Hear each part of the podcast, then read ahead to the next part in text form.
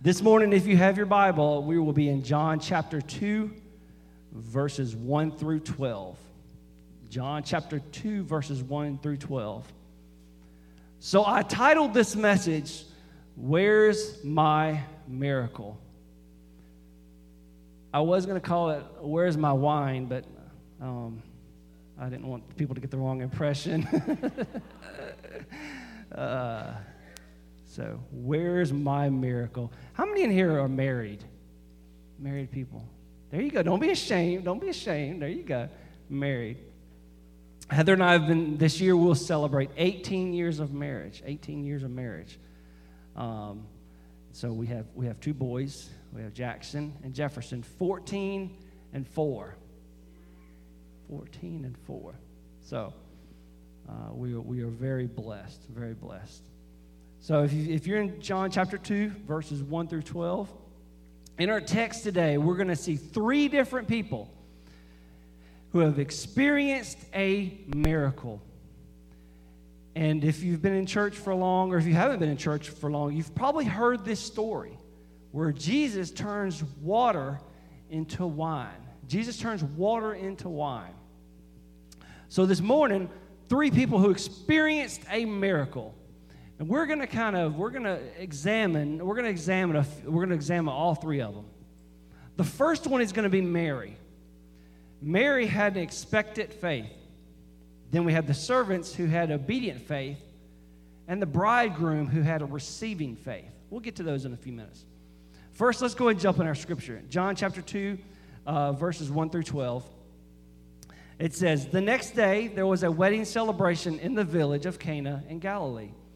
Jesus' mother was there, and Jesus and his disciples were also invited to the celebration. The wine supply ran out during the festivities, so Jesus' mother told him, 'They have no more wine.' 'Dear woman, that's not our problem,' Jesus replied. 'My time has not yet come.' But his mother told the servants, 'Do whatever he tells you.' Standing nearby were 6 stone water jars used for Jewish ceremonial washing. Each could hold 20 to 30 gallons. Jesus told the servants, 'Fill the jars with water.' When the jars had been filled, he said, verse 8, 'Now dip some out and take it to the master of the ceremonies.' So the servants followed his instructions. When the master of the ceremonies tasted the water that was now wine, not knowing where it had come from, though of course the servants knew, he called the bridegroom over. 'A host always serves the best wine first,' he said. 'Then when everyone had a lot to drink, he brings out the less expensive wine, but you have kept the best until now.' This miraculous sign at Cana in Galilee was the first time Jesus revealed his glory, and his disciples believed in him. After the wedding, he went to Capernaum for a few days with his mother, his brothers, and his disciples." So here we have the first person. The first person was Mary that experienced a miracle. And Mary had what we call expectant faith. Expectant faith. Verses 1 through 5, we read that. But I want you to catch something right off the bat here. Sometimes miracles happen in unexpected places because people have faith big enough to meet their need. Okay, let me read that again. Sometimes miracles happen in unexpected places because people have the faith big enough to meet their need. Have you ever had a miracle happen in your life in a totally unexpected place? Never saw it coming. Yes. So here we have his mother. His mother told the servants. It says, "On the next day there was a wedding celebration in the village of Cana in Galilee. Jesus' mother was there, and the disciples were also invited to the celebration." What we know is John does not disclose the identity of the happy couple, okay? We know there's a bride and the groom, but we don't know exactly who it is there. But the presence of the mother and the invitation extended to Jesus shows that friends of the family were involved, okay? Because we have Jesus and the mother and the disciples were there. We assume that this was a religious ceremony because it was a wedding, but we have no details.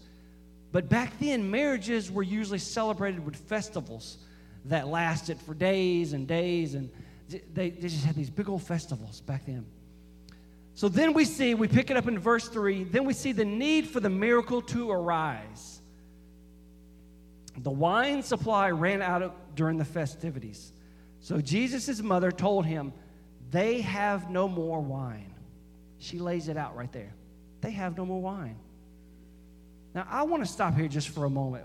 We'll get back to Mary, but I want you to notice something about Jesus. Jesus was, how should I say this without? Jesus was almost comfortable with people having a good time. If you notice, if you read a lot of stories in the Bible, even when they were sinning, Jesus was there. And we know that gratifying the sinful desires of one heart can bring a lot of temporary joy. Let me ask you, isn't that what sin is? It's this temporary joy. You know, we think it's like in the moment, okay? And so hanging around the world that is drunk on sin can be very uncomfortable. It can be very uncomfortable. But Jesus went to this wedding knowing what was going on. It's like he went to this wedding. He knew the surroundings. He knew the people. He knew what was going to happen, okay? And he did not condemn, but instead he shared in his joy, in their joy, without sinning, of course. Jesus was there, and he shared, and he was all into it. But then, in turn, he got to witness to them. He witnessed to them by turning this into a miracle. And so what does that got to do? What does this got to do with us today? It's almost like instead of us as followers of Christ, okay, this is going to be tough. Stop frowning on those people who are out in sin and living in the world, because we get out there and it's almost like we turn our nose up to them. And we don't have to get there. We don't have to partake in it with them, but we don't have to turn our nose up to them, okay? Because Jesus was right there with them. He shared in their joy. He didn't participate. And he took this event and turned it into a miracle. That's how he witnessed it to them. That's just amazing. But people often get this impression that following Jesus means this idea of, well, there's no fun or there's no celebration. It's just boring. But just remember, Jesus goes and has fun, and he attends a celebration, but he also ends up saving it. Again, can I remind you that you and I, we're in the same spot. We're in the same position as Jesus that went to this wedding. It's no coincidence that your child is on a certain ball team, or you're on a certain shift at work, or you get behind a certain person in the line at the grocery store. What are you trying to say? He puts us in certain spots so we can witness to people. That's why he went to this wedding, to witness to these people, knowing the surroundings. It's the same way with us. He puts us in these predicaments, or he puts us in these spots so we can witness to people. Does that make sense? Okay. So until Jesus had never performed, remember, he had never performed a miracle, but his mother's words to show him that she trusted him. Remember, this is his first miracle, and she immediately knows, and she says, however, Jesus responds, "Dear woman, that's not our problem." Jesus replied, "My time has not yet come." Okay, did y'all catch that? Jesus addresses her, "Woman," but not in a rude way. See, when we read that, he said, "Woman," my tone. I want to get the tone out there. I'm like, "Woman," I would never do that to Heather. And so we read that and we think that he's being rude, but it wasn't being rude back then. Okay, does that make sense? The meaning of "my time is not yet come" is this context of it's not yet time to act, because he specifically says it's not my time to act yet. Yet we notice in this passage through the gospel refers to the hour or the time of Jesus. It's almost like he's foreshadowing or he's foretelling what's going to happen. It's not my time yet. But what happens next is key to this whole passage. If you're following along in verse 5, he says, "But his mother told the servants, 'Do whatever he tells you to do.' She commanded the servants to obey his instructions. Mary acts in confidence that Jesus will hear her. She has this expectant faith. Remember, Mary with the expectant faith. Mary asked for a miracle, and she expected she would receive it. Okay, this is going to come into play later. The second thing, miracles require the expectation of faith. Miracles require the expectation of faith. Okay, it's not just going to happen. It's not just going to happen. James 1:6-7 says, "But when you ask him, be sure that your faith is in God alone. Do not waver." Do not waver. Do not waver. So we start asking for that miracle. We start asking for that. Well, I don't know. I'm sure. Wavering means you're back and forth. And it says, "Do not waver, for a person with divided loyalty is unsettled as a wave of the sea that is blown and tossed around. Such people should not expect to receive anything from the Lord." Ouch. What's he saying there? He's saying, if you're expecting something, expect it. Think it's going to happen. Don't just waver back and forth. You know, it's going to happen. Think of it this way. Let me give you a better example. Why would you ask someone to do something if you really don't believe that they're going to do it? Why would you ask somebody to do something if you really don't think they're going to do it? Then why would you ask God for a miracle and not expect him to give it? That's what it's saying there. Stand strong, stand firm in your faith. Don't waver in it. Expect it to happen. Why would you ask God for a miracle and not expect him to happen? When you ask it for him, expect it to happen. You might as well be saying, "God, I'm asking you, but deep down, I really don't believe it's going to happen." You're like that wave in the ocean just being tossed back and forth, tossed back and forth. Expect it to happen. Expect it to happen. When you ask for a miracle, believe it that you will receive it. Have the faith of Mary, who said, "Do what he tells you to do." She had that faith. She said, "Do what he tells you to do. I expect it. I have the faith it's going to happen. Stand on his word that if you ask of anything, it shall be done." The next, let's move along to those servants. The servants had obedient faith. Say obedient faith. Okay, they had this obedient faith. We have the part where they fill the jars. If believing for a miracle is the first step, okay, then acting on that belief is the second step, right? So we believe, and then the second thing is then we act on it. Look at what happens. Standing nearby, there were 6 stone water jars used for Jewish ceremonial washing. Each could hold 20 or 30 gallons. John now draws the attention to the presence of 6 large water pots made of stone. Okay, picture this in your mind. He even gets specific how much it holds. He's telling, be specific with your miracle. Be specific with it. The half dozen represented a good store of water carrying out to the kind of purification that's found in Mark 7. Stone jars were common because they were less likely to contract ritual uncleanliness to those who made other substances. So what would happen before the meal, the servants would have poured water over the hands of the guests, and if there was a large number of guests, a good deal of water would be needed. That's why they were so large and held so many gallons. Then Jesus told the servants, "Fill the jars with water." Specific. The jars were filled. Here we go. "Now dip some out, take it to the master of the ceremonies." So the servants followed his instructions. Jesus tells them, who's he referring to? The servants, to fill the pots. This is what he tells them. Fill them to the brim. Fill them all the way up to the brim. Okay? I got an example for you right here. This is not 20 or 30 gallons, it's probably just a few. But I want to give you an example of what the servants did. So picture it. So they filled it up to the brim. They kept pouring. And maybe they might have went over here. And they might have poured some more. But it said fill it all the way to the brim. But what happens in our life? We see a miracle coming. We see something happening. And what do we stop? What do we do?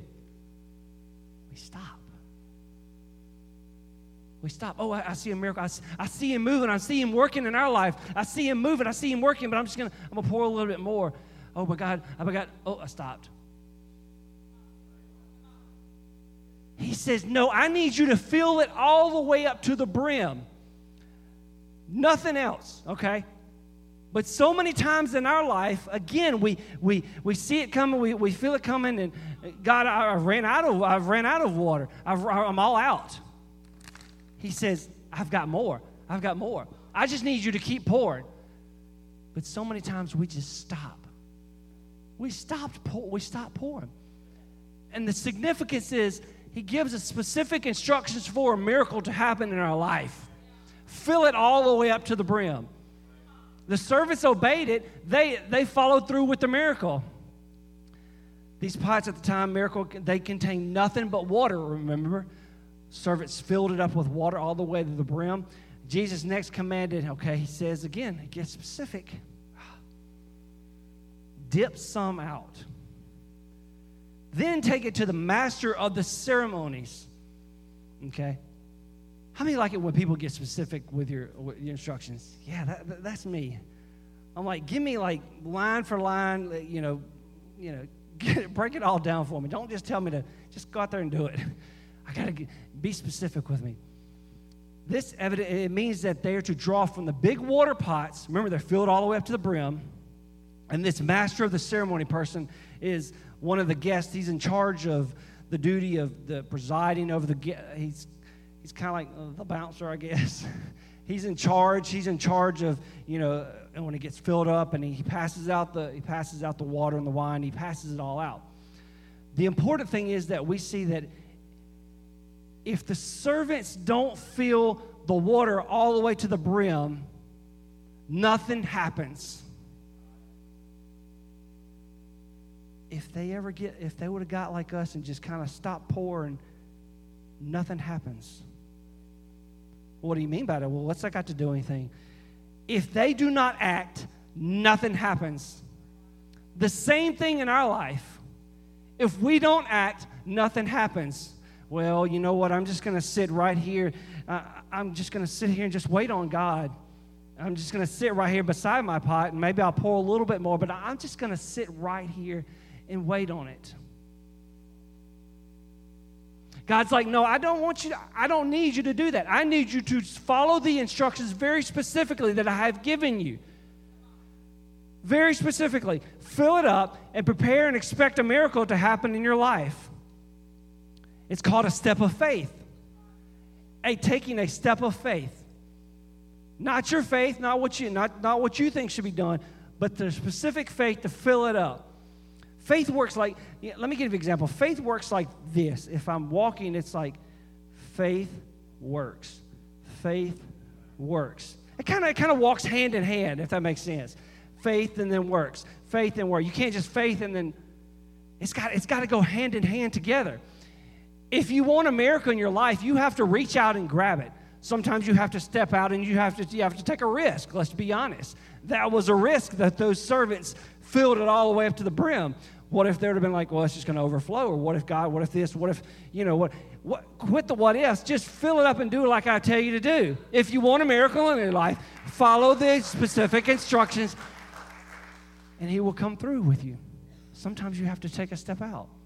Don't just sit there and just, well, I'm just going to wait for God to move.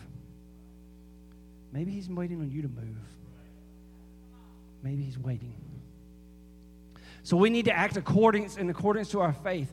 We need to get out. Remember the story? Get out of the boat and try to walk. He calls us out. No, I want to stay right here in the boat where it's safe. Well, if you want a miracle, maybe you need to step out. You need to step out of the boat. Let's look at the last person we see. The next person we see is the bridegroom who had this receiving faith. Because it says, but you have kept the best. Let's be honest, it's a beautiful thing to see when somebody experiences a miracle, when they've been praying and fasting and seeking a miracle, when you see blind eyes open and deaf ears and people walking. It's amazing to see that, to see a miracle in their life. It's a beautiful thing. But look what happens. When the master of ceremonies tasted the water that was now wine, not knowing where it come from, he called the bridegroom over. I can just imagine how this conversation goes. A host always serves the best wine first, he said. Then when everyone has a lot to drink, he brings out the less expensive wine. But you have kept the best till last.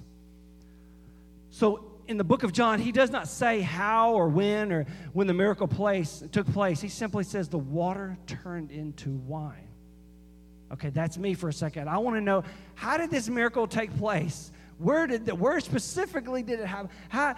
God's like, you follow the specific instructions, and I'll perform the miracle. That's what he's saying. That's what he's saying right there.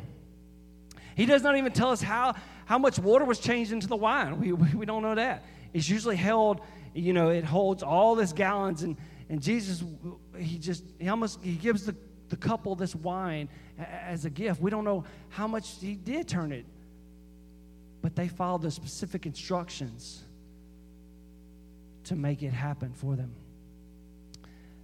Well, what's this got to do with the sign that points to the truth that, what does this mean? It says, Christ abundantly supplies all our needs for our people. I keep going back to it, but he's abundantly means it's filled all the way up to the brim. It's abundant. It's a lot. Not our piddly little bit that we're just pouring in. He supplies all our needs. All of it. The master of the ceremony did not know the origin of the wine he was tasting, but he says he recognized the quality of it. He recognized the quality. He called the bridegroom over, who was responsible, and commented on his departure from the common custom. He said this was a miracle. People usually put out the better wine at the beginning while their palates are very sensitive. And the bridegroom, however, they kept the good wine until the end. I want you to notice something, too, in the end. This is the first of many miracles that Jesus would perform. Phil, if you would come on. The first one he would perform on earth. And John says this miraculous sign at Cana in Galilee was the first time Jesus revealed his glory. And what happened? His disciples believed him. Because they were there. They were witnessing it. They saw it. What happens when a miracle happens in your life? You see it. And you believe it. It's real. It's happening. It's the first of Jesus' miracle. He often calls us. He calls it a sign. He shows us God at work. Again, the specifics of it, we want to know more about it. Well, how did they do it? Or, you know, how? I tried to go back and look at a bunch of commentaries, and I tried to read a bunch of other sources, and I looked online, and I'm looking everywhere because I'm asking guys like, well, how was this done? How did you do it? Where? And he stopped and he said, if you would stop worrying about it, I've got it all taken care of. You do the specific parts, and I'll take care of everything else. His disciples saw his glory. This is the conclusion part. He says, his disciples saw his glory, and they put their faith in him. They saw it. They witnessed it with their own two eyes. And they were like, yes, I saw it. I was there. The disciples are now said that they have believed in him. Do you remember your first miracle? My question for you this morning. We go back to Jesus' first miracle. Do you remember yours? Think about it just for a moment. Do you remember it? is it refreshed in your mind? Hebrews 11:1 says, faith is the confidence. Oh, I like that word, confidence. Faith is the confidence. Confidence is like, oh, I've got this. I'm so strong. I've got the confidence I can do anything that we hope for will actually happen. There's that thing again. If we want it to happen, we've got to act on it. It continues on. It gives us assurance about the things we cannot see. The things that we cannot see. Folks, that's a miracle right there. When you don't see it coming, you don't know it's coming, but you know God's moving and you know God's working. God's done miraculous things in your life. Every one of you, He's done a miracle in. Again, back to the scripture. You may not know when it, you may not remember when it was going to happen or how it was going to happen, but you know that God was going to deliver because you witnessed it. You saw it happen in your life. So now you have your trust, you have your faith in Him. In our text today, we saw three people who experienced a miracle. Mary had this expectant faith. The servants had this obedient faith. And the bridegroom had the receiving faith.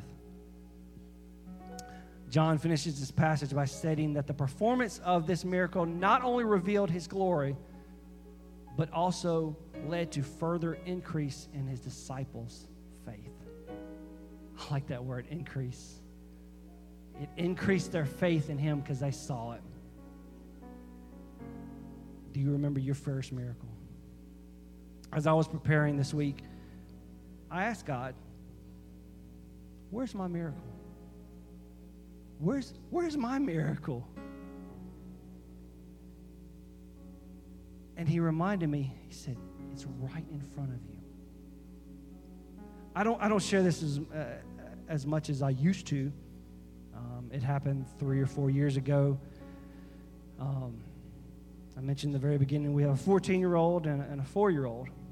Well, Jefferson's our 4-year-old.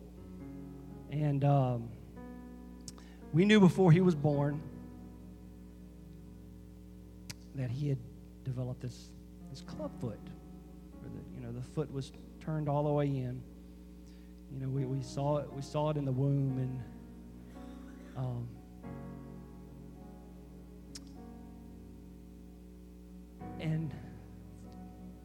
they told us, they said when he comes out, we're gonna have to do surgery. We don't know if he'll ever.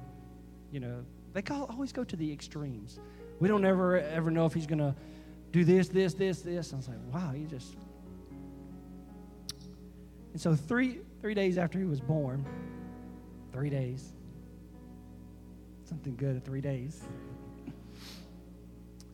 We didn't know the severity of it, but 3 days after he was born, the doctors requested that he had surgery immediately. It's like, 3 days, can you give him... It's like, no, we... they were very specific on what they were going to do. So what they did is they took the foot that was turned in, and they took the back of it, and they cut his Achilles heel. I mean, they cut it right there. And they said it would grow back, and his foot would be able to grow, and it's all medical stuff, but. I said, this is what you got to do, though.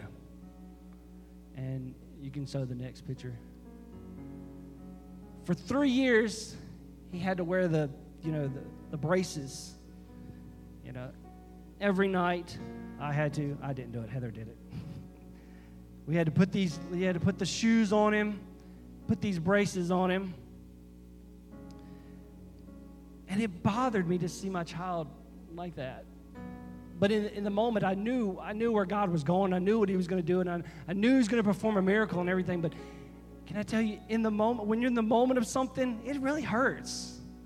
You know the miracle's coming. You know the specific thing is happening, but in the moment, it hurts. And so for 3 years, he wore the braces and he wore the shoes. You can go to the next picture. This is him on the left. This was right after he was born, right before the surgery. You can tell how his foot's turned in. And on the right, just after 5 months, you can see his leg is just straight. And when I was preparing for the miracle, I was like, God, where's my miracle? And he said, you stop telling people about the miracle. I was like, oh. You know, everybody likes a happy ending. Today he's doing well. You'll probably see him running around all over the place. And, you know, he wore the shoes and he wore the boot. He wore the shoe, everything 3 years. Out of it, the doctors found out, you know, everything grew back. Everything's fine. Shouldn't have any problems, everything. And everything's great. The end, happy ending. And it's like I moved on. But God reminded me this week, celebrate your miracle.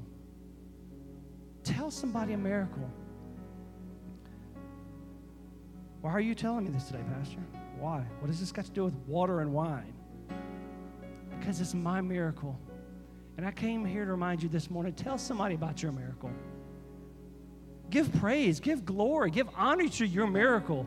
Thank him for your miracle. Because so many times that miracle, we get through that phase, we get to that moment, and we kind of stop telling people. We kind of stop thanking him. It's like, I'm good, God. Thank you, but I'm good. I've moved on. This morning, in a few minutes, Philip's going to sing, but this is how I want to close this out. I want you to praise, and I want you to worship this morning.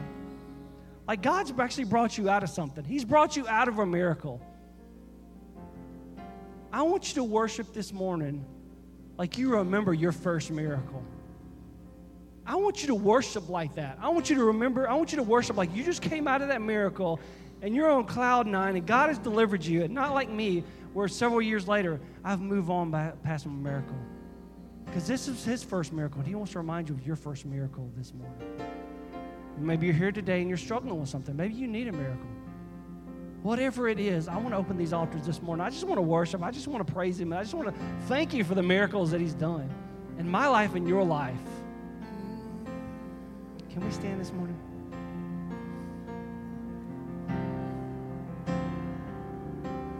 God, this morning, if nothing else this morning, I got to stand up to this morning and just tell you thank you. Thank you for the miracle that you've placed in my life. Lord, thank you for helping me remember the first time, the miracle brought upon in my life that you have brought forth, Lord. Lord, so many times we get past this moment, we get past this situation, and we just need a reminder that you've the wonderful works that you've done this morning. Lord, thank you for the reminder, Lord. Lord, in these next few minutes, when we worship, let's just open our hearts and our eyes and our worship to you, Lord, that you've done great things. You've done miracles in our life, Lord. Thank you for the reminder of that this morning. Thank you for that this morning. Thank you, Jesus. I could sing a billion songs.